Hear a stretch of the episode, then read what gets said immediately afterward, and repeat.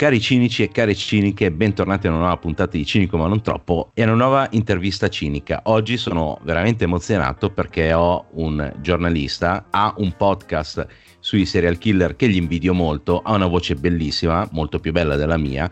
Lui è Massimiliano Iattoni dalla Zen.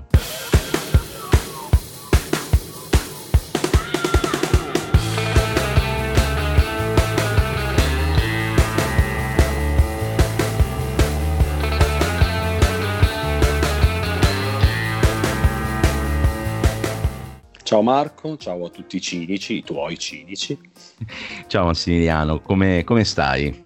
Sto bene anche se ho avuto il covid, sono in smart work, sono a casa dei miei genitori, quindi è, tutto molto faticoso, però tutto sommato per ora ce la facciamo, tiriamo avanti. Ah ok, perfetto, ma hai avuto il covid di recente? Perché io l'ho avuto a ottobre. Eh no, io l'ho avuto tra novembre e dicembre, però me lo sono portato avanti 35 giorni quindi ah. in realtà sono arrivato a gennaio, adesso no, adesso sto bene. Adesso sto bene, sì, sì. È, ah, okay. passata bene. Sì, vabbè, non è che hai avuto chissà che sintomi. No, oh. sono stato male, no, no, stato ah. male ah. e ho, ha, abbiamo dovuto chiamare, ho dovuto chiamare anche l'ambulanza e ho rifiutato il ricovero perché avevo la saturazione bassissima. Però quando è stato il momento di, di dire va bene, vengo in ospedale, portatemi in ospedale, ho avuto paura. Dopo tutto quello che abbiamo raccontato noi giornalisti, eh. Eh, di, di, quello che avveniva, di quello che tutti quanti abbiamo visto, insomma, con i reportage vari, no, ho avuto paura. A quel punto, visto che tutto sommato la, il respiro c'era, non avevo un affanno, nonostante la saturazione, ho detto no. Loro hanno insistito, io ho continuato a dire no, no, no, resto a casa, resto a casa e è andata bene così, è andata bene così, non ne ho avuto bisogno. Ah, ok, perché ho avuto pochissimi sintomi. Quello che mi ha veramente ammazzato è stata la burocrazia, il fatto di segnalare che ero positivo e quelle cose, di segnalarlo agli amici, eccetera. Quello lì è stato veramente la cosa peggiore in assoluto, però per fortuna io ho avuto sintomi veramente minimi mi sono durati pochissimi giorni. Comunque... No, io ho avuto la notte peggiore della mia vita. Io non ah, sono sì? mai stato così male in vita mia, sì. Non c'era organo, parte del corpo che non mi facesse male. No, è stato ah, terribile. Ma... Per me è stato terribile. Ah, mannaggia, mi, mi dispiace veramente tanto. Ehm, Vabbè, voltiamo ma... pagina. sì, sì, sì, voltiamo pagina, ma ri- rimaniamo un attimo in argomento, cioè nel senso, visto che tu sei giornalista e lavori al Corriere, che cos'è che non ha funzionato o che comunque non funziona in tutta questa storia della pandemia a livello proprio giornalistico? Allora, il problema è che, come dire, ci siamo trovati tutti impreparati Dal mondo politico, dalla struttura, struttura sociale, la, la, sanità, a noi dell'informazione, a noi come dire, chiamati a raccontare. Eh, è chiaro che un giornalismo che sta diventando sempre di più online, sempre di più aggiornato minuto per minuto, eh, è un giornalismo che come dire, è costretto dall'immediatezza a dare senza poter approfondire quel necessario, quel tempo necessario che sarebbe fondamentale per dare un'informazione corretta, puntuale e più possibile precisa e sicura, sicura nell'informazione, nella notizia. Eh, la velocità con cui questo mondo si muove, la velocità alla quale il pubblico eh, è abituato nell'avere un'informazione appunto uh, al secondo, inevitabilmente ci porta alla semplificazione e all'errore. La colpa di chi è se tu a quello vuoi arrivare? C'è una colpa, c'è qualcuno che ha colpa, ma eh, la colpa ce l'abbiamo tutti e non ce l'ha nessuno, ce l'ha la società per come è strutturata. È ovvio che ehm, se io non ti do l'informazione ma ci metto, nel senso non te lo do immediatamente, ma mi prendo tutto il tempo necessario, che significa chiamare il virologo, farmi dire ma scusa, ma cosa sta succedendo? Ma eh, questo virus si sta muovendo in una maniera diversa da quello che è il, l'andamento naturale di un'influenza, sto parlando proprio degli inizi, no? Sì, sì, Ho cominciato sì. a parlarne. Poi chiamo il uh, governatore della regione, ma che cosa state facendo voi per attrezzare gli ospedali? Il politico di turno, il premier, il ministro della sanità. Se io metto insieme tutte le voci, che sarebbe fondamentale per avere un quadro definitivo, eh, però immediato, eh, eh, allora definitivo e immediato non vanno d'accordo. no, infatti. Ci vuole tempo, però mettiti, ci mettiamo tutti, siamo tutti lettori, no? Succede, sentiamo alla radio quella notizia, la, la vediamo, la sentiamo, la leggiamo nel sottopancia di un TG. Va, andiamo subito su internet per vedere che cosa è successo e ci aspettiamo che ci venga spiegato.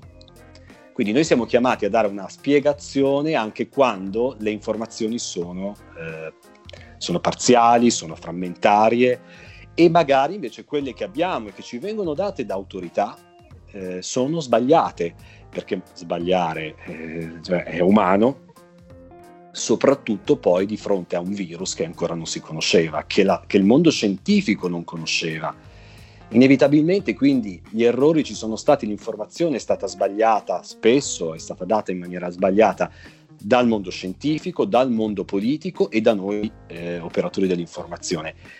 Quello che dispiace forse è l'idea che sia stato fatto, come spesso si legge su, sulle polemiche social, a commento degli articoli, che sia stato fatto in malafede.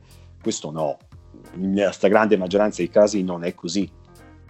È un problema di mancanza di informazioni a monte, però eh, ci vuole tempo per sapere, vedi, vedi che anche gli scienziati stanno tarando no? in, questi, in questo anno terribile che abbiamo vissuto e trascorso tutti insieme, tutti nella stessa bolla, la scienza ha ritarato ogni volta le proprie le proprie dichiarazioni, ma non perché siano dei pagliacci o non siano competenti, ma perché la scienza evolve, la, la, la, ricerca scientifica non ha mai delle certezze. Ecco, forse un errore, se vogliamo trovarne uno, è stato eh, sia da parte degli scienziati andati in televisione e di noi giornalisti che davamo loro spazio, a volte delle dichiarazioni un po' troppo eh, certe, un po' troppo sicure. No, non è un'influenza. Io ricordo all'inizio anche un certo nomi molto famosi, molto autorevoli, ma no, è un'influenza, è poco più che un'influenza, non, è, non era così.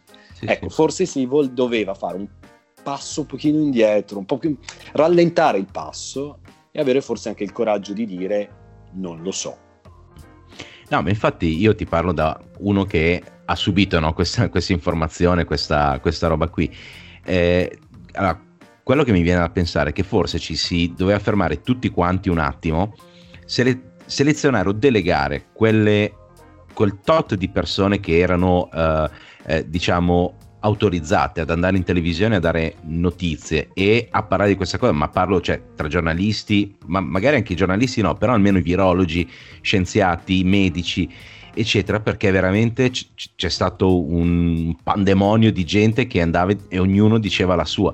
E alla fine cosa succede? Che tutti perdono la loro credibilità e, e, e alla fine cioè, ti affidi a quello che ti sta più simpatico, quello che ha la faccia migliore, quello che ha la parlantina che sembra più convincente quindi dici ok lui ha detto questo e allora credo a questo, piuttosto che quello che ha detto l'altro e credo all'altro.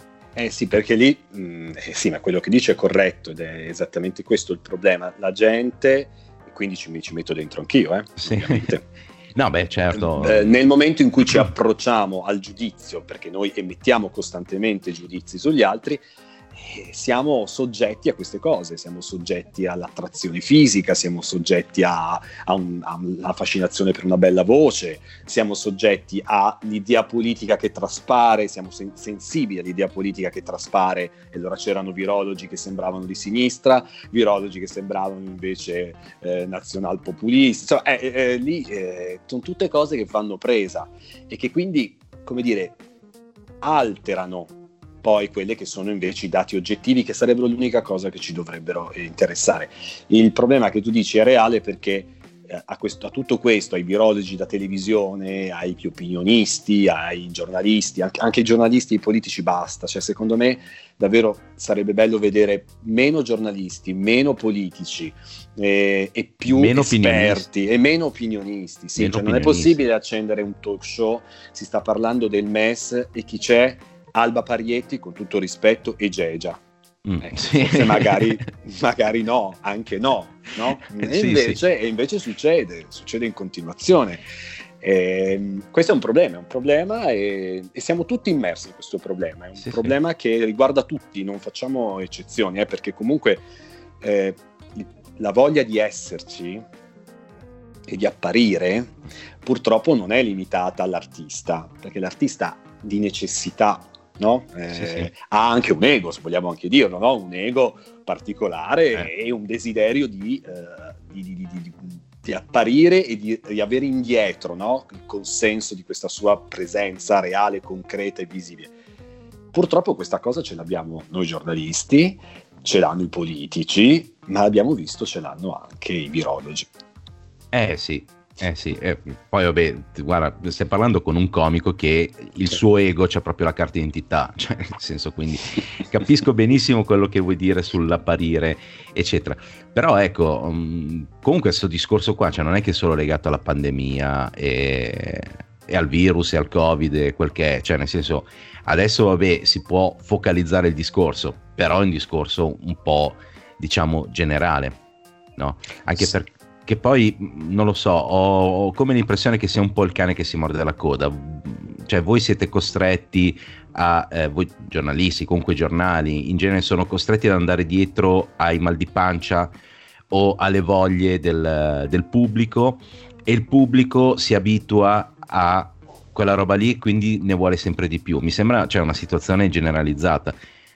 L'immagine, l'immagine, del gatto che si morde la, la coda è corretta. Il, um, il, lettore sempre di più eh, vuole, vabbè, a parte che vuole leggere quello che vuole e quindi certo. vuole la, ognuno la sua. C'è quello che ti dice, si lamenta, ah, queste notizie catastrofiche, vogliamo leggerezza pubblichi eh, il gatto simpatico che ruba il giocattolo al neonato, ah, e ci sono quelli che ti postano, quelli più simpatici, la ricetta sotto, no? E, eh sì. per prenderti per... quegli altri che ti insultano. È, è così, cioè tutti vorrebbero trovare nelle informazioni uno specchio di sé, dei propri mm. gusti, dei propri interessi il problema diventa un po' più serio quando negli argomenti seri il lettore vorrebbe vedere già dal titolo, perché poi alla fine diciamoci la verità, la maggior parte della gente si ferma al titolo e non legge. Sì. Questo lo si vede, lo possiamo proprio sperimentare. Io lavoro soprattutto sul web, nella redazione economica del Corriere, soprattutto online, eh, lo si vede, eh, lo possiamo proprio vedere da, dai dati, la maggior parte della gente si limita al titolo e commenta il titolo senza leggere l'articolo, non clicca e non lo legge. Allora, il titolo ha tutta una sua serie di limitazioni e se vuoi poi dopo ne possiamo anche parlare del clickbaiting, insomma del, della chiappa click, del, della, del, bisogno di attrarre l'attenzione e, e anche dello spazio ridotto in cui devi condensare una notizia, ma dall'altra parte c'è chi vuole leggere nei titoli la propria opinione, la propria idea. Se il titolo non corrisponde, allora ci, c'è tutto l'attacco e l'attacco è eh, del solito si va dal, dal, complottismo, siete tutti pagati, siete al soldo di qualcuno che eccetera eccetera, al siete incompetenti eccetera eccetera eccetera. Eh, è veramente difficile, come dici tu è un cerchio e tu insegui il lettore perché se non hai un lettore, allora l'informazione è un prodotto, è un prodotto commerciale, un prodotto che è sul mercato esattamente come, come il dentifricio e come qualsiasi altra cosa. Come altra cosa. È ovvio che non è come le altre cose. L'informazione, la stampa ha a che fare con eh, la democrazia, ha a che fare con il diritto del cittadino ad essere informato. Non credo che tutti i cittadini eh, sentano il diritto di avere nuova, l'ultimo modello di iPhone, ma tutti dovrebbero sentire il diritto di avere un'ottima informazione. Quindi è, è un prodotto come tutti gli altri, ma che non risponde esattamente alle uh, caratteristiche di tutti gli altri prodotti messi sul mercato. Però le leggi di mercato valgono anche per l'informazione. Eh sì, perché ormai i giornali, soprattutto quelli web, vivono sulla pubblicità e la pubblicità la vendono a secondo del numero di click che ha que- quella determinata pagina e quindi da lì si stabiliscono i prezzi, si vendono gli spazi e tutto quanto. Ma eh, secondo me il vero problema è che voi, proprio giornalisti, ci fate le spese nel senso che state purtroppo perdendo un po' di credibilità agli occhi della, delle persone, cioè nel senso io beh, adesso uh, ti ho su Facebook, io vedo quello che pubblichi e non stai perdendo credibilità ai miei occhi sotto quel punto. Però la maggior parte della gente, la maggior parte de- dei pensieri è quella lì, il fatto che comunque adesso il giornalismo è diventato giornalettismo. Passami il termine senza offesa, eh. Quando discuto, perché io sono uno che discute sui social, sono uno che no, non credo di essere uno che fa rissa, ma discuto, nel senso che uh-huh. esprimo la mia opinione e chi mi, chi mi commenta ottiene risposta. Io non sono uno di quelli che mi danno un po' fastidio, quelli che lanciano no? la, la, loro, la, loro, opinione sul web e poi non reagiscono, no? non commentano a coloro che si prendono la briga di leggere e quindi di commentare nel bene e nel male. Io tendo, sarà che sono stato un insegnante nella mia prima vita e quindi tendo sempre a dare, a dare attenzione anche a quelli che fanno i bulli, anche a quelli che non mi stanno simpatici, anche a quelli che dicono delle, delle merite sciocchezze.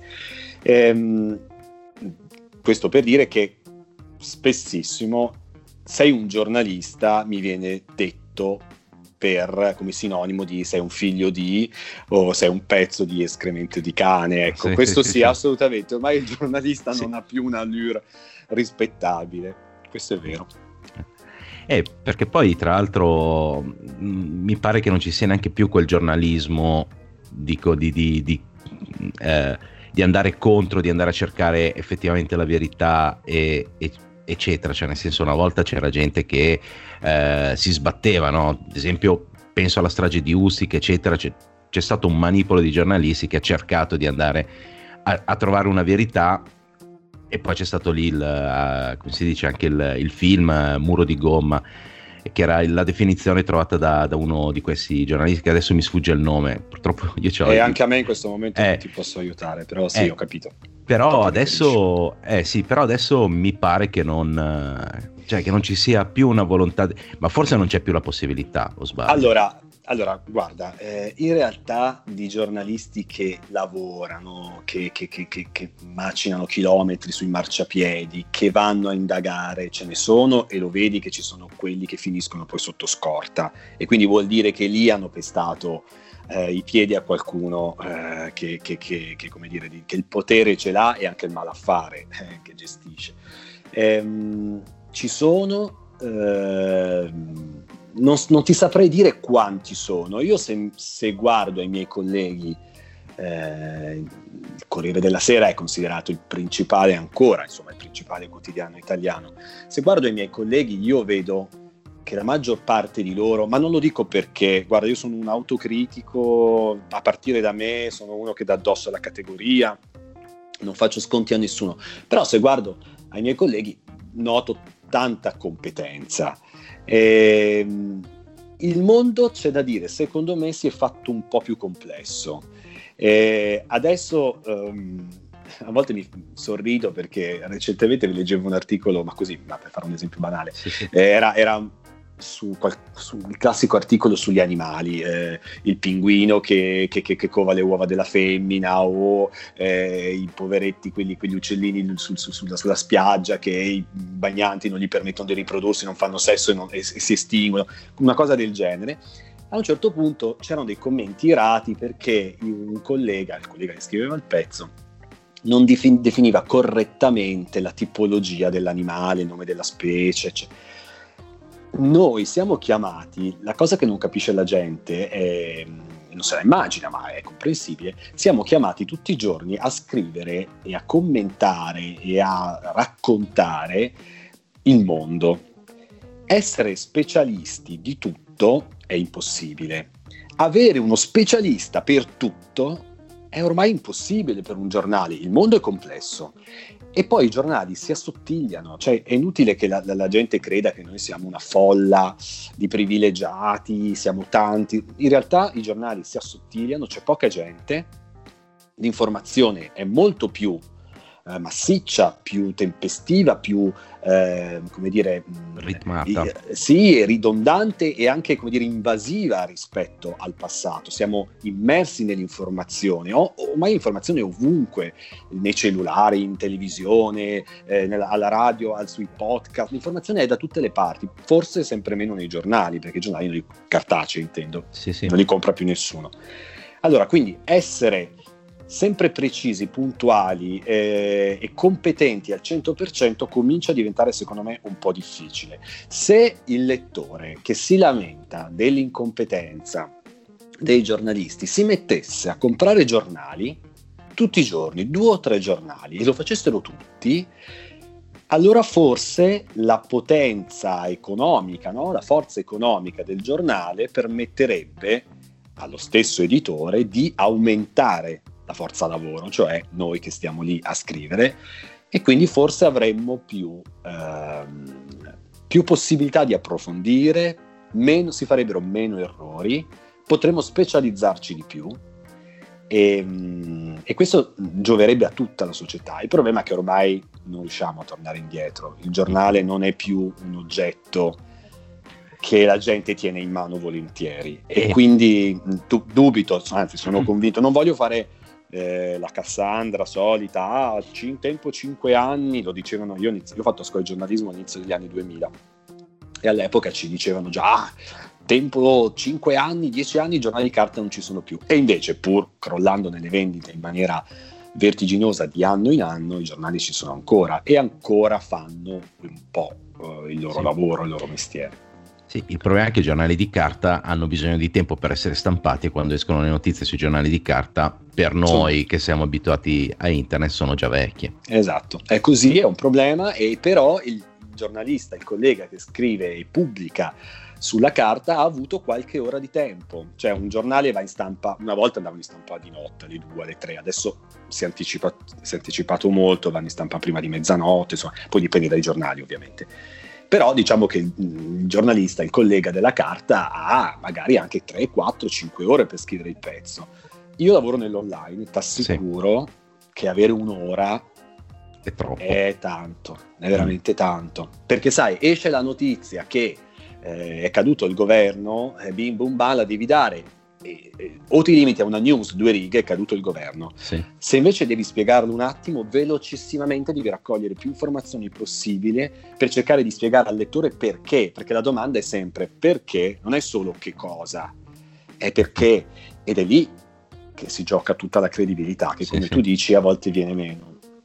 Sì, no, anche, vabbè, io ho una piccola esperienza giornalismo tra virgolette, nel senso che io scrivo eh, recensioni, vabbè adesso scrivevo recensioni di, di, film e quindi adesso non c'è più niente su cui scrivere eccetera, ma ci mettevo un botto di tempo perché vabbè, dovevo vedere il film quello lì era il meno, più che altro riuscire a capire la linea che devi tenere nella recensione, riuscire a spiegare che cosa va bene e che cosa non va bene, cioè riorganizzare le idee, organizzare un discorso, scrivere una roba di almeno mille parole, mille cinque per riuscire, cioè nel senso per essere completo. E non, non, è banale, cioè nel senso io ci mettevo almeno un'ora e mezzo, due a scrivere, poi c'è tutta la parte di CEO e tutto quanto, quindi diventa un, cioè diventava un lavoro comunque importante e posso immaginare per te che magari lavori appunto sul, sul, Corriere Online diventa veramente stressante il fatto di dover tirare fuori articoli. Io punto eccetera. sull'online proprio per quello, perché visto che parliamo anche di credibilità, di fake news, eccetera, molto lo fa l'online, perché la gente si forma sempre di più su Facebook, eh, sui social appunto, e non sul giornale che esce la mattina dopo con delle notizie che come tu dici ormai sono vecchie perché sono venute 7, 8, 12 ore prima sì, e, sì. E, e, il web le ha già tutte triturate. E, c'è sì. già stato, e la televisione ha fatto altrettanto, la radio, idem. Di conseguenza è, è, è così. Il problema è un problema, secondo me, molto legato al giornalismo online. Per cui mm. quello che tornando alla tua domanda, alla tua sì. annotazione iniziale sulla credibilità dei giornalisti, l'immagine dei giornalisti ha cominciato è, è, si è modificata secondo me proprio all'inizio degli anni 2000, cioè quando il web è diventato un mezzo di informazione alla portata di tutti, cioè anche da, di coloro che il giornale non lo compravano mai e il TG1 lo giravano per guardare eh, so, un programma di, di intrattenimento, un, un, game show. Eh, invece adesso l'informazione ci arriva ti arriva sui social, tu posti la, la, la, la fotografia della lasagna, ma la, tua vicina di casa che hai su Instagram sta dicendo che il presidente della regione ci sta uccidendo tutti perché sì. il vaccino non è arrivato. E quindi è, quella è politica, a parte che anche la lasagna, se vogliamo, sì. è politica, ma eh, nel, per stare proprio insomma, più sul, sul, tema, è un'invasione della, dell'informazione che entra mm. e che ci chiede costantemente di eh, dire la nostra, perché avviene soprattutto sui social, dove siamo chiamati, secondo me è un problema questo. Mm. Fosse per me, io chiuderei i social network nel senso vieterei i commenti sotto agli articoli, per esempio. Guarda, io ho un'idea migliore che ogni tanto esprimo nei miei podcast qua su Cinico ma non troppo, e ossia i social dovrebbero essere a pagamento, non per leggere, ma per postare. Cioè tu vuoi postare una notizia, vuoi scrivere qualcosa, 5 euro. A quel punto lì sì che la gente ci penserebbe 2, 3, 4, 5, 6 volte prima di condividere una notizia, prima di scrivere un'opinione, prima... o no? Eh, ma sicuramente, sai, sicuramente sì, ci penserebbe due volte. E poi nel momento in cui eh, tu devi pagare, eh, ti devi registrare ver- nel vero senso della parola, cioè non, non, non, ah, devi dare la carta di credito, insomma, a quel punto non sei più eh, la, la, la signora Gina, ma sei Paolo Rossi e di conseguenza le cose che dici sono dette sotto la tua faccia e sotto il tuo nome e quindi ne rispondi. Esatto. Perché questo è l'altro problema, che qui non si risponde, non si risponde di ciò che si dice e del contributo, perché qui a questo punto eh, il cittadino è chiamato, in, eh, per come è strutturato il sistema, a fare informazione, a contribuire all'informazione e allora bisogna assumersene la responsabilità. Eh certo, sì, perché una volta le cazzate che ti venivano in mente le diceva agli amici al bar, ma male che andava ti mandavano a cagare. Adesso certo. invece c'è questa cassa di risonanza dei, dei social e puoi dire qualsiasi cosa e poi ovviamente. Io guarda, a furia di togliere, cioè togliere, a furia di non seguire più gente, io praticamente su Facebook c'ho solo gli annunci. solo... eh, guarda, anch'io ho fatto un po' questa cosa negli anni. Sai che qual è il problema? Eh, mm. Che poi riguarda tutti in realtà, sì, eh, sì. che viviamo nella nostra bolla. Eh, sempre di più, ma questo l'hanno già dimostrato molti, molti studi, sì, partiti dall'America, ma poi l'Europa non, non si è fatta eh, mancare nulla in questo senso. Cioè, gli studi tutti ci raccontano che noi costruiamo le amicizie sui social network a nostra immagine e somiglianza, cioè vogliamo leggere, vedere eh, le opinioni, le fotografie, eh, qualsiasi cosa, anche la vita privata, di persone che la, la vedono come noi. E quindi noi alla fine crediamo di vivere in un mondo che rappresenta pienamente la nostra idea, le nostre idee politiche, le nostre convinzioni. In realtà non è così. No, eh, ognuno vive mondi paralleli dove ci si illude di avere persone, eh, di, essere, di, essere, circondati di persone che la pensano come noi. Sì, sì. E, e, questo succede anche a me, ad esempio, che invece dovrei e devo e mi sforzo di tenere aperta la, la finestra sul mondo dei social, aperta a tutti, ma a volte è molto difficile. Sì, sì. Eh, molto difficile accettare chiunque. Sì, sì, ormai eh sì, ormai i social sono diventati un determination bias portato all'ennesima potenza, cioè ormai trovi solo notizie che confermano quello che già pensi. Sì, eh... se poi ci aggiungi gli algoritmi che mm, sempre di più, esatto. sempre più diciamo intelligenti, percepiscono le cose che interessano a te e quindi te le ripropongono, sì. è chiaro che questa cosa diventa molto preoccupante se poi mi, mi proponi, mm-hmm. finché mi proponi la marca di scarpe che preferisco, va bene eh, ci può stare, ma se comincia a propormi anche le fake news o il giornalismo, come dire, di, di parte, parte, perché esiste, è inutile nasconderci, no, che esiste infatti. un giornalismo di parte, ehm, ecco, diventa un po' preoccupante perché sì, eh, sì. il danno è reciproco, no? Mm, nel senso che io stesso poi divento una vittima del, del, di quello che io voglio. Io voglio un mondo che mi somiglia, ma tu diventi vittima nel momento in cui stai negando tutto il resto perché non sei preparato a quello che è il sì, resto. Sì. Sì, sì, ma infatti poi però qua poi si entra nel, mm, come si dice, nel, nel, nel grosso discorso del, eh, dell'etica del, certo. di internet, dei, dei, social, di Google. E a proposito di quello che dicevi, eh, l'altro giorno mi è capitato un articolo che aveva un titolo completamente fuorviante, nel senso che diceva che uno youtuber era stato bloccato da YouTube perché lui faceva video sugli scacchi e diceva che il bianco attaccava il nero o viceversa. No? Era l'algoritmo gli, gli, aveva bloccato, gli aveva bloccato il canale, poi aveva a leggere l'articolo e a parte che gliel'ha bloccato per un giorno solo che lui ha fatto ricorso ovviamente gli hanno sbloccato perché parlando di scacchi non è che puoi dire altro che il bianco che attacca il nero. Certo. e, ehm, però lì il vero problema era, era cioè nell'articolo tra l'altro mi piaceva il fatto che il vero problema f- fosse il fatto che l'algoritmo è intelligente ma non è logico.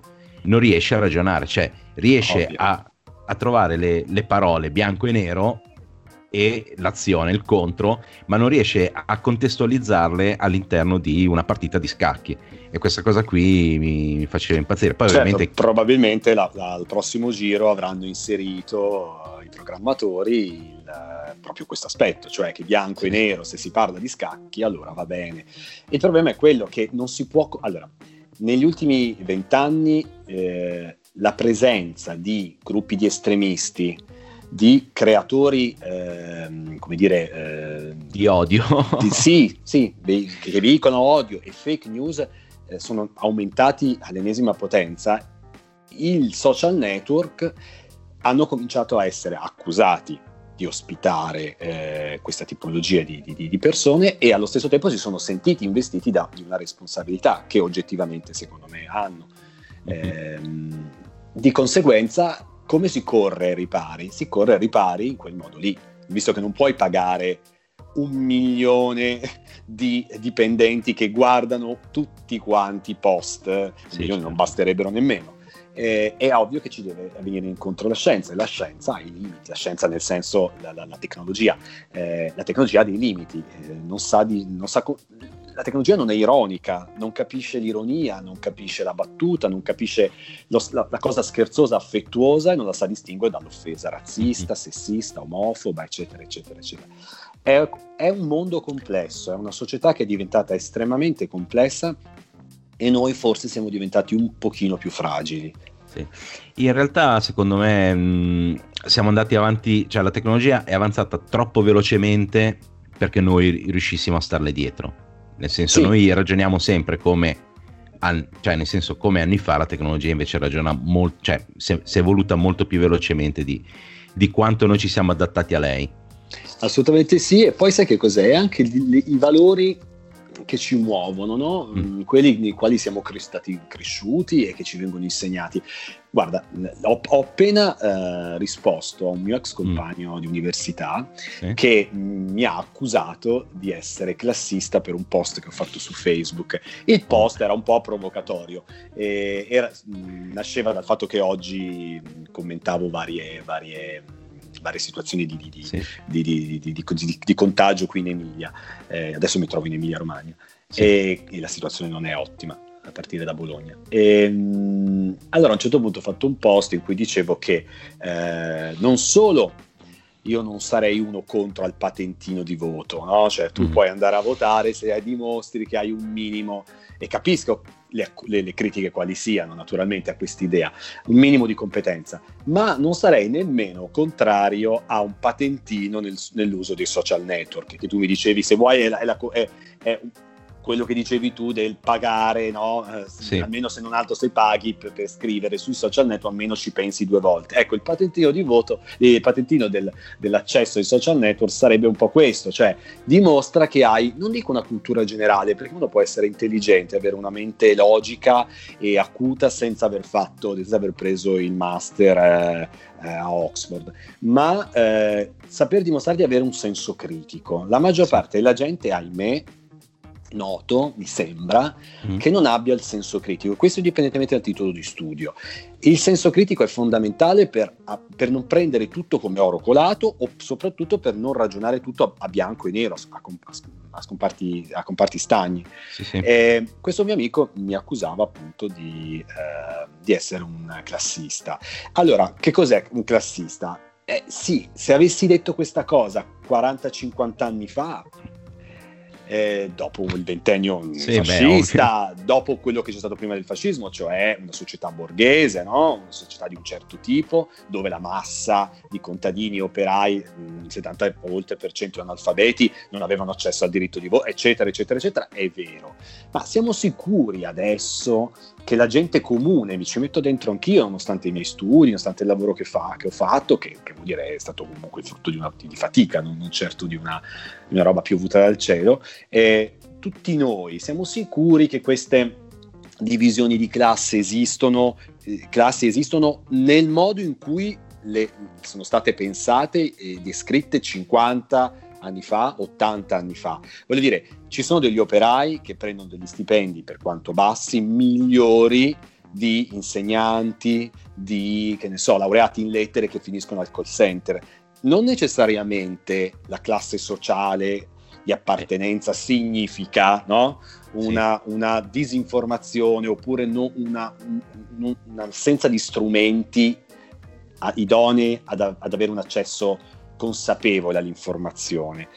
È un argomento, mi rendo conto, molto delicato e spinoso e si fa, fa- e si fa presto a essere anche tacciati no? di, di, di, di sì, eh, lo capisco, lo capisco. Cioè. Sì, sì, sì, e si fa presto anche a essere fraintesi e tutto certo, quanto. Io comunque sono sì. d'accordissimo col, sul patentino di voto e io tipo la prima domanda che farei per l'esame per avere il patentino di voto è in Italia per chi voti? Se uno ti risponde il governo, ok, cioè, hai, già, hai, già, fallito perché ci sono quelli che dicono ah no è l'ennesimo governo che non abbiamo eletto ma da quando in qua in Italia eleggiamo il governo però onestamente quante volte l'abbiamo detto no? cioè nel senso quante volte sì. i giornali l'hanno scritto i talk show comunque c'era sempre qualcuno che diceva ma smetta al politico di turno sì, sì. ma la smetta di dire una sciocchezza eppure nonostante sia stato ripetuto migliaia di volte perché è stato veramente detto tante volte ed è diventato ormai patrimonio sì. nazionale eh, perché la, la, lo chiedi al panettiere e ti dice che questo è un governo non eletto e che il premier, ah questo premier non eletto, il presidente della repubblica non eletto, eh ma ragazzi miei ma, ma lo sappiamo che funziona così, abbiamo una rappresentanza di secondo grado, no? Sì, noi, sì, noi, noi eleggiamo chi eleggerà questo tipo di, di, di nostri rappresentanti lo sappiamo, l'abbiamo detto, eppure Vabbè, non è passato. Ah, sì, però la Costituzione magari non l'ha letta nessuno, la maggior parte non l'ha letta. Ma voglio dire che secondo me è stato detto anche a porta a porta, è sì. stato anche detto dalla D'Urso, questo che voglio dire. E nonostante sia stato detto dalla D'Urso, no, niente, continuano a dire che questo è un governo eletto, eccetera. E quindi non sanno di che cosa parlano. La gente, parliamo spesso di cose che non conosciamo che non sappiamo. Com'è possibile che ci mettiamo a discutere del MES? Allora, io lavoro in una redazione di economia, il MES sì. è una cosa complicatissima. Sì, infatti io non, cioè, neanche mi metto lì a cercare di capirla, cioè nel senso io ah, mi sono affidato completamente, facciano quello che vogliono perché loro se ne intendono molto di più di me. Il discorso è questo, a un certo punto bisogna demandare a chi ha competenza, ci vuole anche una ovvio. dose di fiducia, è ovvio, ma eh, tu andresti a farti togliere le tonsille dall'estetista? Ovvio che no. no. Il ponte di Genova, speriamo che gli ingegneri che l'hanno costruito, il nuovo ponte di Genova, l'abbiano costruito in quel sacro. Ci avresti mandato il panettiere a farlo, anche se lui è una persona onesta? No. Uno uguale a uno? Uguale no. uno? No, non, non sempre, non sempre, non in ogni cosa. Siamo uno uguale a uno davanti alla legge. Uno certo. uguale a uno a, nel, nella richiesta di diritti, assolutamente sì. Ma nel momento in cui ci viene chiesto di svolgere una funzione sociale, non, uno non è uguale uno, perché ognuno ha le sue competenze. Assolutamente, sono d'accordo con te. Però adesso passiamo al motivo per cui io ti volevo, fare, ti volevo fare intervista, perché io ti ho conosciuto attraverso il tuo podcast che è Dark Soul e a me invece, piace... invece che attraverso i miei articoli di economia. Inve- invece, eh sì, guarda, guarda, io, guarda, io con l'economia, cioè nel senso, io mi sono fermato alle moltiplicazioni, già le divisioni in matematica, quindi io di economia veramente non ci capisco niente. L'unica cosa che mi interessa dell'economia in realtà è il fatto che ci siano un sacco di psicopatici al potere. Eh, ecco, dipende eh. che cosa intendi per psicopatici e soprattutto quali eh, punti del potere, quali, quali, nicchie del potere hai in mente? Mm, o tutte, eh, tutte indiscri- senza, no, no. distinzione? No. no, no, no, no, io dico a livello di economia, cioè nel senso a livello di industria, eccetera Secondo un recente studio, l'1% della popolazione mondiale è psicopatica, il 20% degli amministratori delegati è psicopatico.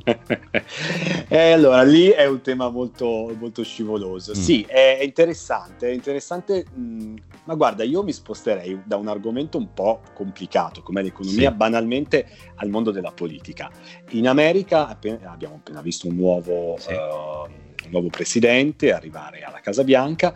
Quello precedente, eh, insomma, le accuse di come dire, di non essere completamente equilibrato le ha avute, ma le ha avute anche in famiglia, la nipote ha scritto un libro, la, se si vanno a cercare le, le, interviste della madre fatte negli anni 70, 80, persone, la, la sua è una famiglia in vista da varie generazioni, la stessa madre definiva questo figlio un figlio un po' particolare, quindi non voglio, io non, non, ho, non, ho, strumenti eh, per poter no, dire no, ovviamente certo. che Trump eh, fosse, eh, per, fosse, sia un personaggio come dire, non del tutto equilibrato. Diciamo che le accuse sono state mosse da più parti e la domanda è se fosse vero, com'è possibile che un uomo, forse non pienamente ragionevole, usiamo questa, mm-hmm. questa espressione, sia arrivato a, nella stanza dei bottoni, nel, nella stanza dei sì, bottoni, sì. quella più Beh, importante?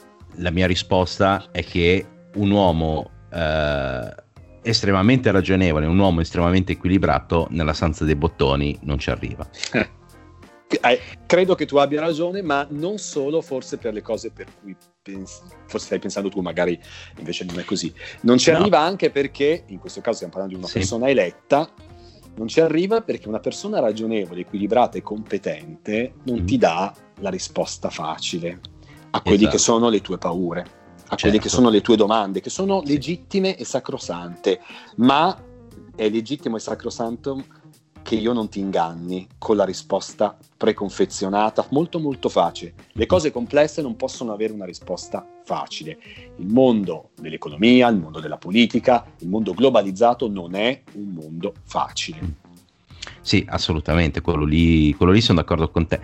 Io in realtà pensavo al fatto proprio che devi avere proprio la predisposizione a passare sugli altri. Eh, lo so che era quello, allora immaginavo che stessi pensando a quello. Allora sì, hai ragione, sì, però forse, non lo so, uno che ha questa predisposizione che non è certo lodevole, dici che necessariamente possa non essere associata a competenza, eh, onestà e, eh, come dire, capacità? Potrebbe no. essere che convivano no, le due cose, questi due aspetti che per quanto uno negativo e l'altro invece positivo, potrebbero convivere nella stessa persona. Ma, ma, assolutamente, ma infatti non è estremo, cioè nel senso non è un, un'accezione solamente negativa la tra virgolette sociopatia, perché a un certo punto in determinate posizioni di potere che possono essere appunto a capo di una, di una società o a capo di una nazione, devi prendere delle decisioni che se hai cioè come me che io ho i sensi di colpa atavici, cioè nel senso io proprio ce li ho eh, nella catena del DNA i sensi di colpa, determinate decisioni non riuscirei mai a prenderle, ma infatti io non posso fare il, il capo di Stato o il capo di una, di una grossa azienda. E forse eh. ci vuole quel, quel, cinico di cui eh. dire, tu tratti a volte. Esatto. Eh, forse sì, ci vuole quella predisposizione, ci vuole... Ma sai, è un po' come il medico che opera e sì. che cura, no? deve essere freddo, non può costantemente essere preda dei sentimenti, delle emozioni. No? Se sta curando un bambino con una malattia terribile, non può costantemente commuoversi a ogni secondo del momento in cui tratta con, con il paziente se vuole essere lucido con un fine ben preciso, salvare la vita. E ecco perché spesso i medici a volte sono freddi, no? Sì, è un sì, peccato sì. ed è una mancanza, è un difetto. Eh, però, però dobbiamo chiederci perché a volte sono freddi anche nel comunicare certe, inform- certe notizie terribili ai familiari, proprio perché se fossero costantemente preda dell'emotività, ti chiediamoci, io vado sotto i ferri di un medico, lo voglio emotivo o lo voglio freddo, cinico e lucido? Se l'obiettivo no, no, è salvarmi la vita. No, no, io lo voglio anche insensibile perché non voglio che una volta che mi apra mi, mi, poi mi vomiti dentro perché per si impressiona. Esempio. per esempio. Cosa che io farei. esatto. anch'io probabilmente. Però ecco, a te cos'è che piace dei serial killer? Ma allora, in questo credo di essere esattamente eh, il lettore medio dei gialli, il telespettatore medio di, della Leosini, eh, di, dei programmi fatti benissimo da Lucarelli, eh, dal vecchio, di, del vecchio telefono giallo di Augias che io guardavo che era un bambino e non so come mai me lo facessero vedere, e, ed è cominciata lì, direi che è cominciata lì. E, ehm, credo che sia la fascinazione per quello che è mostruoso di fatto. Guarda, il, la cronaca nera sì. nei giornali francesi è definita, e tu forse lo, lo, lo pronunci meglio di me, fait divers, eh, i fatti diversi, no? quello che non è cronaca politica, economica o mondiale, diciamo così, gli esteri, sono questi fatti diversi, sono la cronaca nera, gli omicidi, gli stupri, le violenze, i furti. Ehm, eh, Roland Barthes a un certo punto proprio un, scrive proprio un saggio sui, sì. sui, sui faits divers e dice che pro- proprio riferendosi agli omicidi, dice un omicidio se è politico è un'informazione che il giornale dà, mm. se non è politico è un fatto di- è un fait divers, è un fatto diverso, è quella roba lì. I fatti diversi hanno la mostruosità, l'abnormità, eh, proprio dentro, de- nella loro natura stessa di, di, di fatto che viene narrato nella loro mostruosità sono inclassificabili, non rientrano dentro nessuna di queste tipologie che ti ho detto, no? l'economia, la politica, eh, gli esteri, gli spettacoli, il gossip, sono qualcosa di diverso, che in Francia definiscono proprio così. E, ehm, e questo renderli diversi è perché sono un'alterazione della normalità, del flusso normale. Noi ci alziamo, ci svegliamo, compiamo, facciamo colazione, andiamo al lavoro, abbiamo i nostri familiari, vediamo gli amici. Questa è la normalità. Poi improvvisamente la normalità nella vita di qualcuno viene spezzata eh, in una maniera terribile. E, e più è terribile il modo in cui viene spezzata, più la mostruosità, eh, come dire, ci colpisce la mostruosità dell'atto, della, della, della, della, storia. L'abnorme, voglio dire, il, eh, i freak show sì. non sono nati adesso, sono dell'Ottocento, cioè in giro per l'America le mostruosità portate eh, a, a spettacolo e attirava la gente, attiravano e come i, i penny dell'orrido, i penny dreadful, queste, queste mh, pubblicazioni della, della, della, della, Londra di fine Ottocento che raccontavano omicidi, squartamenti, ehm, erano letti da, da, dalla gente, dal popolo e, e, e piacevano. Eh, I film horror piacciono e hanno un pubblico vastissimo. Il Gran eh, Guignol. Eh, assolutamente sì, quindi c'è una fascinazione per il mostruoso, io continuo a usare questa parola, sì, sì. Eh, anche perché appunto nel caso dei serial killer, visto che quella la, la domanda tua, la mostruosità c'è tutta e infatti sinonimo per noi italiani, ma non solo per noi, di serial killer è mostro. E è il mostro che non ci appartiene, che vive in mezzo a noi, che più delle volte sembra uno di noi, ma forse è il mostro che alberga dentro di noi, il lato scuro che tutti noi eh, possediamo e che eh, la persona equilibrata, raziocinante, che ha avuto una sana educazione, una, un sano equilibrio, uno sviluppo equilibrato, sa che non cede alla voglia di martellare tutte sì. le persone che gli stanno sulle scatole per quella particolare cosa. Non sopporto la gente che porta i risvoltini. Quant- che odio che c'è per i risvoltini ai pantaloni mm. dei maschi, io li porto. E c'è un odio diffusissimo, i social se ne prendono scherzo, insomma, molto a cuore il, il, il risvoltino. Ecco, io odio i risvoltini e ammazzerei chiunque li porta. È un conto dirlo, un conto anche pensarlo, un conto farlo.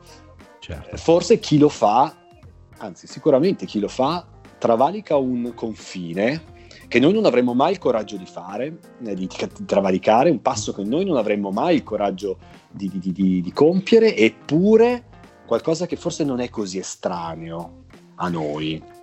Ma infatti, ad esempio, a me quello che mi affascina di più dei, dei serial killer che, o comunque di quelli che dicevi tu, i mostri, eccetera, sono proprio i processi mentali che portano a quello che poi fanno, no? E adesso ne faccio un esempio di quelli proprio palesi, no? Jeffrey Dahmer, il cannibale di Milwaukee, che lui, eh, lui era completamente avulso dalla realtà, cioè nel senso lui era lui e tutto il resto erano oggetti, cioè le persone che gli stavano intorno erano oggetti da piegare e da modificare al, allo scopo di soddisfarlo sessualmente e anche emotivamente.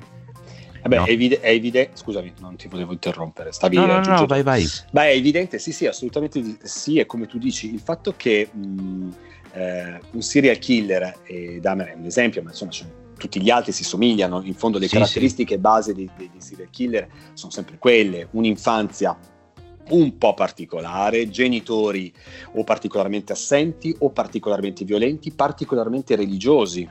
Eh, spesso nella biografia dei, eh, dei, dei, serial killer vi è un, almeno un genitore bigotto eh, che ha, ha, instillato il senso del peccato e, e, quindi nel momento in cui c'è questa reazione eh, a, a, al senso del peccato visto come, ehm, come qualcosa di, di, di, di, inaccettabile, nel momento in cui si segue invece il, l'istinto, il desiderio che è poi sessuale, allora si deve rompere tutto il costrutto sì. eh, nel quale si è stati allevati e si perde ogni inibizione e ogni freno. Hai ragione quando dici che la, per il serial killer l'oggetto della propria violenza divent- è disumanizzato. E la parola è proprio ho usato sì, la parola oggetto perché è un oggetto, non è più un soggetto della violenza, sì, ma è un oggetto della violenza. Ed è l'unico modo per cui molti serial killer riescono a fare quello che fanno, perché eh, riescono a disumanizzare eh, la, la, propria vittima. Quelli che non ci riescono pienamente sono quelli che accia, inspiegabilmente, inspiegabilmente per le cose che magari hanno fatto fino a quel momento, si fermano.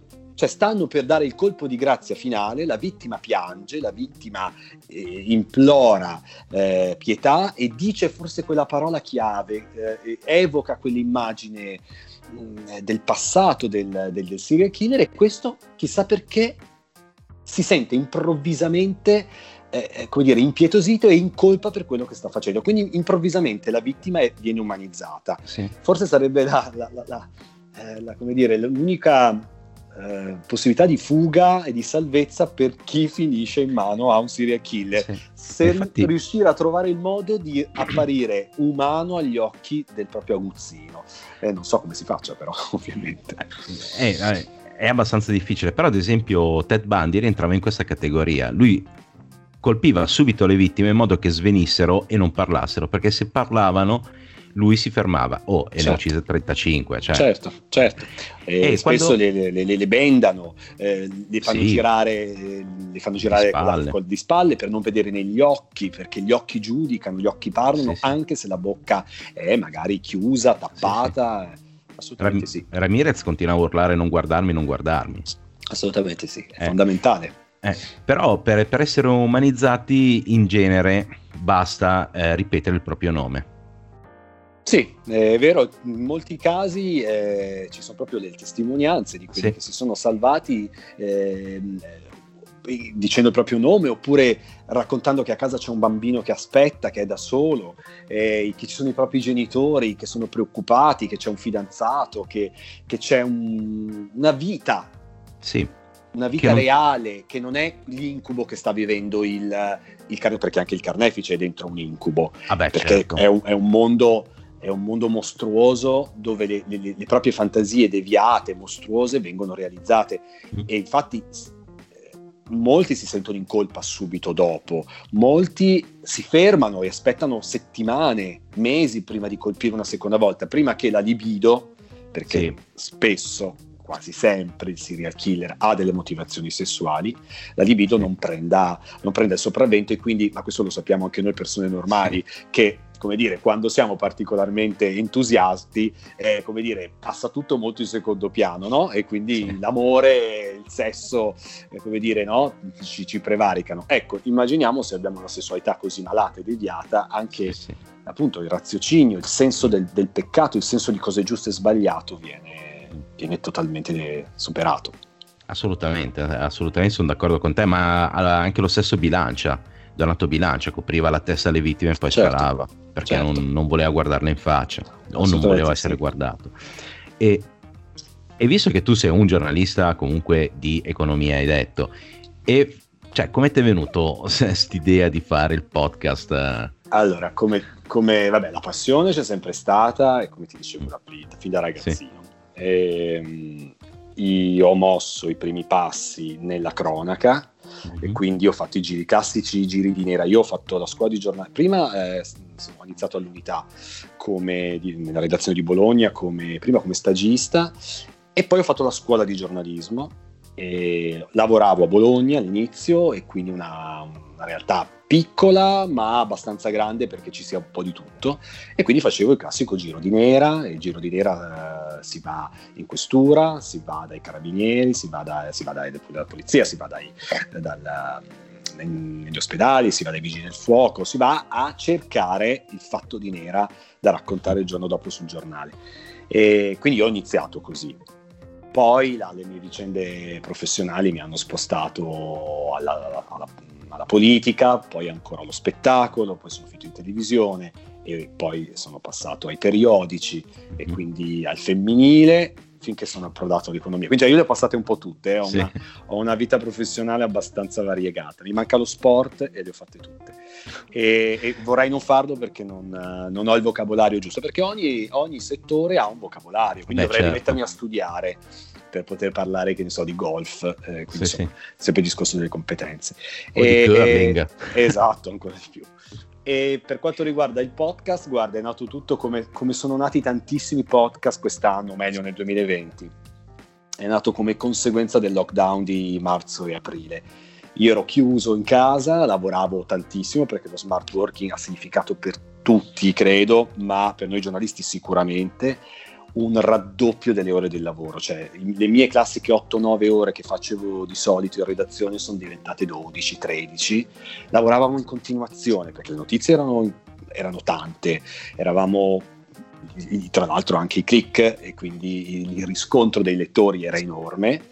Eh sì, e c'era una richiesta, cercavano. assolutamente sì. E poi eravamo investiti da, cioè ci sentivamo tutti che, che, ne possa pensare la gente in generale e di, del nostro mestiere, del nostro, di quello che abbiamo fatto durante la pandemia, ci sentivamo veramente chiamati a dare un servizio. Eh, ci sentivamo noi stessi spaventati e, e, e, come veramente brancolavamo nel buio nel momento in cui dovevamo raccontare alla nazione che cosa stava succedendo.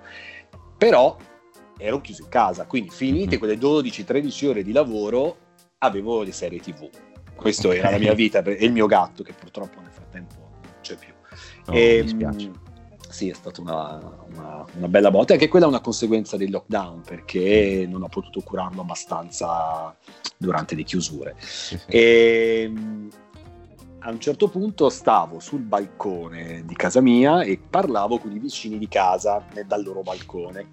E e uno di questi mi dice ma senti ma i tuoi pezzi su sette perché io scrivo di economia per il Corriere mm. ma su sette periodicamente almeno una volta al mese tratto di, di cronaca nera vintage quindi mm. serial killer ma non solo insomma vecchi sì, casi sì. di nera e 7 è il, eh, il supplemento del settimanale del Corriere. Sì, e, sì, so. No, lo dicevo non tanto per te quanto per i tuoi ascoltatori. Ah, ok, Gi- giusto, giusto, è che mi dimentico che di non loro. necessariamente sono tutti magari lettori del Corriere. E, e niente, quindi insomma a un certo punto questo mio vicino di casa dice ma Siano, ma senti ma perché i tuoi pezzi di nera disse sono così carini, sono così piacevoli da leggere, perché non li trasformi in podcast? Mm. E io gli ho detto no, assolutamente no. Ma, ah, ma cosa vuoi che faccia un podcast io? Ma non sono capace, poi ho un po' l'accento emiliano che viene fuori, ma no, lasciamo perdere, no, non fa per me. E poi quella notte, mentre faticavo a prendere sonno e mi dicevo però scusa c'è quello che fa il corso di giapponese, quello che fa Pilates, eh, quella che fa le torte, la pizza, io non sto facendo niente, è possibile che non, non, non, non quaglio, non, faccio qualcosa di nuovo, non do un senso a questi due mesi, perché poi sono diventati due mesi chiusi in casa. E allora ho detto va bene, sì, ci provo.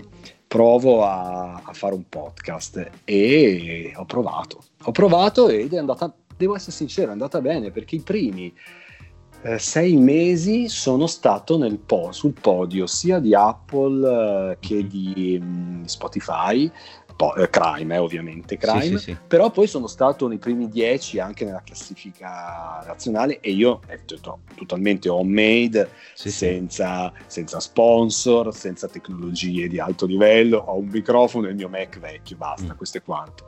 Sono stato, sì, è andata abbastanza bene ehm, e secondo me appunto è stata anche un po' la contingenza, cioè la situazione mm. in cui tutti erano a casa e cercavano di passare il tempo distraendosi nel modo più comodo possibile, più, più, agevole. E il podcast ha avuto effettivamente in Italia nel 2020 un, una diffusione che, ha, che, tu mi dirai meglio, che ne sai meglio di me, non aveva negli anni precedenti, insomma. Ecco. Sì, sì, sì. Ma ti faccio una domanda perché i tuoi sono molto narrativi, cioè nel senso anch'io faccio un podcast su, su crime, su lo serial so, killer, so. eccetera. Eh, però le, le, nostre sono più chiacchierate e poi i nostri durano un'ora, un'ora e mezza, due ore. sì, sono fiume, quindi... sono dei podcast fiume. sì, sì, invece i tuoi sono narrativi, sono veloci, sono, cioè veloci nel senso durano sì, quei 20 minuti, mezz'ora. 20 minuti, sì, non, eh. non di più. E com'è che ti organizzi per... Uh... Allora, guarda, eh, io ma sicuramente forse non è neanche il metodo migliore, però io applico lo stesso metodo che applico quando scrivo il pezzo per mm. 7, quando scrivo un articolo di, di cronaca sì. eh, per un giornale, anche se il podcast mi ha, e me ne sono reso conto alla prima, alla prima puntata, mi sono reso conto che dovevo modificare un po' il linguaggio perché ascoltare, raccontare una storia non è come leggerla. E lì è stata la prima cosa che ho imparato e che da, da, da, novellino qual ero, oh, accidenti, è, è, un altro linguaggio il podcast eh, e, e, ho dovuto velocemente impararlo perché devo essere sincero, non ero un grandissimo fruitore mm. di podcast, perché io tendenzialmente lo dico a, a, mio, a, mio, a mio, sbaltaggio, insomma, io sono più per, per, la lettura che per l'ascolto in generale e quindi non ero un, uh, un grande fruitore. Di conseguenza non avevo una grande esperienza, ne conoscevo un paio americani, eh, tra i più famosi perché, perché ne abbiamo parlato tutti, ne abbiamo sentiti nominare tutti, ci ha fatto magari anche la serie tv e quindi allora li conoscevo, e, ehm, però non, mi sono reso conto solo sul campo che bisognava cambiare linguaggio. No, diciamo che per rispondere alla tua domanda io raccolgo il materiale, mm. quindi prima devo sapere bene come è andata la storia e le storie dei serial killer, ma in generale i fatti di, di cronaca nera che abbiano avuto una lunga uh, vita di indagini e magari possibilmente magari eh, rimasti insoluti, quindi dei cold case. Io di solito mi occupo o di cold case o di storie di serial killer che sono finite con la cattura ma che hanno avuto una lunga storia di violenza e quindi una, una grande narrazione perché sono storie, sono racconti gialli. Uh-huh. Inevitabilmente sono racconti gialli che ahimè sono racconti reali e hanno per protagonisti persone reali. Ma dopo aver racco- raccolto tutte le informazioni, e sono rivoli, rivoli, perché soprattutto se non c'è un colpevole, ci sono i complottisti, ci sono le teorie, ci sono le indagini, ci sono gli atti ufficiali. E, insomma, è, è, un mondo enorme. Ci sono quelli quale... che si spacciano per, per, il figlio di Zodiac. Esatto, esattamente. Quindi insomma, ci sono poi tante storie nelle storie mm. e, e, devi scegliere, a un certo punto devi scegliere, soprattutto poi in sì, un podcast sì. che dura mezz'ora come il mio, non, non certo 4-5 ore. Ho sì. fatto solo quello sulla Baby Miss eh, Jean Benet. Jean, sì, esatto, che è stata... Ho, ho deciso di raccontarla in due puntate perché secondo me pur essendo una sola vittima, ed era anche un po' fuori dal mio di solito racconto che è invece dedicato esclusivamente al serial killer e quindi a tante vittime, questa meritava più spazio, più tempo e anche in due puntate non l'ho raccontata tutta, perché ci sono tante storie parallele a quella molto interessanti che meritavano di essere raccontate. Sì, sì, la storia di Jean Benet è particolarmente interessante eh, e soprattutto è particolarmente interessante come non, non, sono riusciti ad arrivare a un colpevole. Assolutamente sì, tanti colpevoli potenziali, tante accuse sì molto molto dirette, l'opinione pubblica divisa con una parte che aveva la certezza assoluta che fosse la madre mm. e effettivamente diciamo che ci sono tante cose che non tornano in quella storia e, e, sembra veramente incredibile che un estraneo sia entrato, abbia rapito una bambina, l'abbia portata nel terrato e l'abbia uccisa mentre la famiglia continuava a dormire serenamente. Quindi è effettivamente molto strano. Dopodiché non ci sono le prove, non ci eh sono sì, le prove sono... e quindi bisogna arrendersi di fronte a questo fatto. Guarda, io sono arrivato alla uh, certezza mia assoluta che sia stato un incidente, sia stato il fratello e i genitori poi abbiano coperto tutto. È una delle ipotesi, no, non sicuramente di quelle meno, meno accreditate, che sia stato il fratello e che quindi i genitori hanno già perso la figlia non volevano perdere anche l'altro figlio perché sarebbe, avrebbe significato istituto psichiatrico e processi, era un bambino, lui aveva adesso non mi ricordo neanche più bene, 12 anni, lui, per 9, sì. eh, aspetta, lei ne aveva 6, lui no, 9, 9, meno di 10 Sì, lui 9 anni. Sì, esatto. E 12 perché, sai, la storia va avanti, quindi lui nel frattempo cresce, no? E quindi sì, la prima certo. volta che poi eh, si, ci, si, si, punta il dito su di lui, lui in realtà ha già do, 12 anni, sono già passati 3 anni. Sì. E sì, sono d'accordo con te comunque. Probabilmente, okay. probabilmente anch'io propenso più a un, verso, sì, un incidente. Non escluderei che l'incidente veda la madre protagonista, però quella è un'altra mm. ipotesi ancora. Eh, boh, possibile, magari sì, un... Però io non credo nei Raptus, cioè nel senso i Raptus sono, eh, diciamo... È una, è una, via molto facile, sì, è una fuga, eh. è una, una, una, spiegazione molto facile per, per, delle situazioni complesse. Io in realtà non sì. pensavo al, al Raptus, pensavo in realtà ha una madre eh, estremamente esasperata, estremamente, mh, come dire, alterata in generale, non solo in quel momento, no, certo. e un po' manesca. E che quindi, sai, ci vuole un nulla per un bambino scivolare e battere la testa sul lavandino, per esempio, eh? e credere sì, che quindi tuo figlio. Perché c'è da dire che la bambina non era morta, cioè la bambina è stata strangolata, anche se aveva un trauma cranico che l'avrebbe probabilmente portata alla morte e che comunque poteva far credere all'assassino che la bambina fosse di fatto in fin di vita. Quindi mh, potrebbe essere l'incidente poi camuffato purtroppo da, da eh, violenza. Eh sì, perché poi lì viene fuori che praticamente il, la rottura del cranio era simile alla, eh, alla torcia, quella tipica degli americani, la Maglite. Eh, eh, quindi eh, per, sì, per un altro invece per, un, per uno degli investigatori perché poi sì. c'erano questi investigatori in pensione questi ex detective che poi vengono chiamati a volte dal governatore a volte dai familiari a volte dagli avvocati per alcuni invece insomma Smith per esempio aveva dimostrato insomma con, con le sue perizie sì. appoggiandosi ovviamente da a degli, a degli, scienziati, a dei medici, che la, la rottura del cranio poteva eh, corrispondere co- al colpo che la testa della bambina avrebbe eh, dato al lavandino. E quindi ah, okay. tu potresti, tu madre, avresti potuto scrollare un po' in maniera brusca la bambina, la bambina scivola, batte la testa, se sì. la spacca, sviene, credi che sia morta e di lì tutto quello che è venuto dopo. Mm, ho capito. E però c'è il pezzo d'ananas nel, nello stomaco. Bellissima, quella cosa lì è bellissima, perché poi tra l'altro non viene nemmeno raccontata bene. Ecco, poi il limite di chi fa una cosa come un'operazione come la mia, ma, sì. ma chiunque racconti una storia vecchia, il limite che bisognerebbe poter superare è quello di poter andare sul posto e leggere gli atti atti processuali. È ovvio che io durante la, il lockdown non potevo andare negli Stati Uniti, non potevo andare nella provincia americana, andare nel tribunale e leggermi gli atti, perché non è spiegata mai molto bene questa storia. La bambina ha, sì, il, l'ananas, l'ha mangiato poco prima di morire, l'ananas si trova, altri pezzi di ananas si trovano nella scodella che si trova in cucina. Però, esatto, con le impronte sì. dei, dei, familiari, insomma, di fatto certo. non impronte della bambina. E quindi insomma è logico pensare che lei abbia mangiato con la forchetta, forse abbia preso... O con le dita. O con le dita, insomma, e quindi non abbia toccato la, la, la ciotola.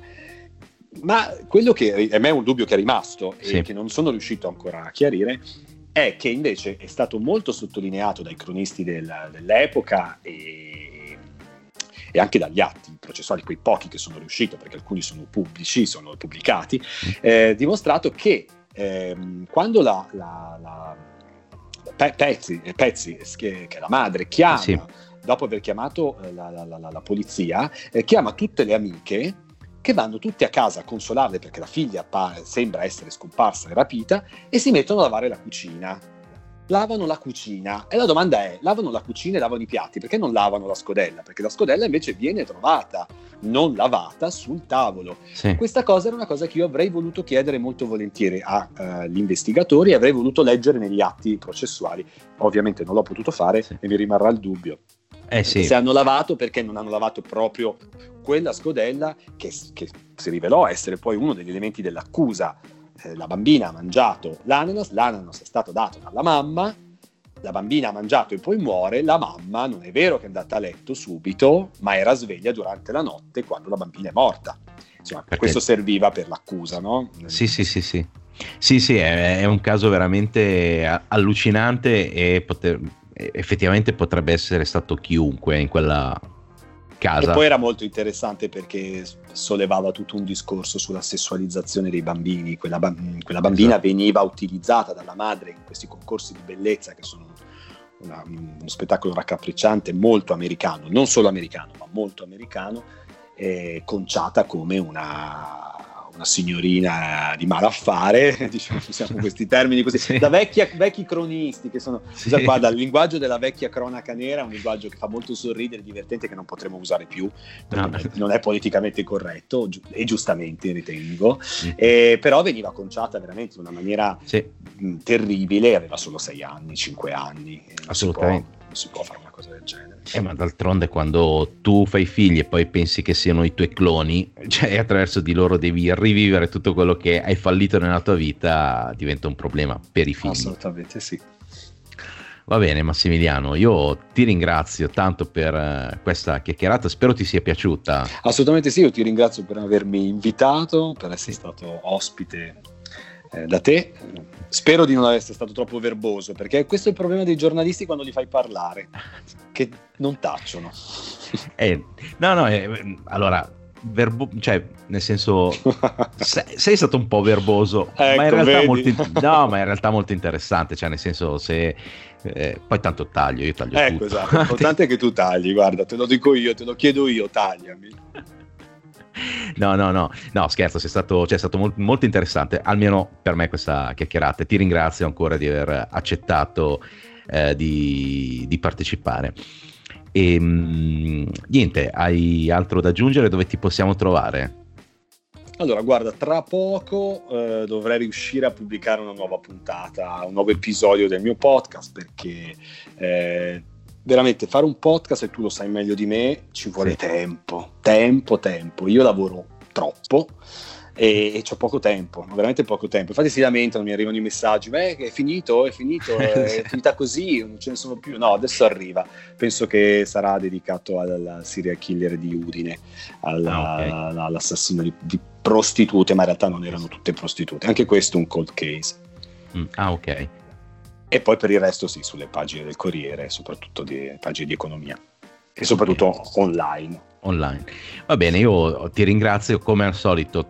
Per chi ci ascolta troveranno tutti i tuoi eh, contatti, quelli che mi vorrai dare certo. eh, nel, nella descrizione del, del, podcast. Io ringrazio tutti quelli che ci hanno ascoltato. Noi ci sentiamo settimana prossima per una nuova puntata di Cinico ma non troppo. E per il momento, sigla.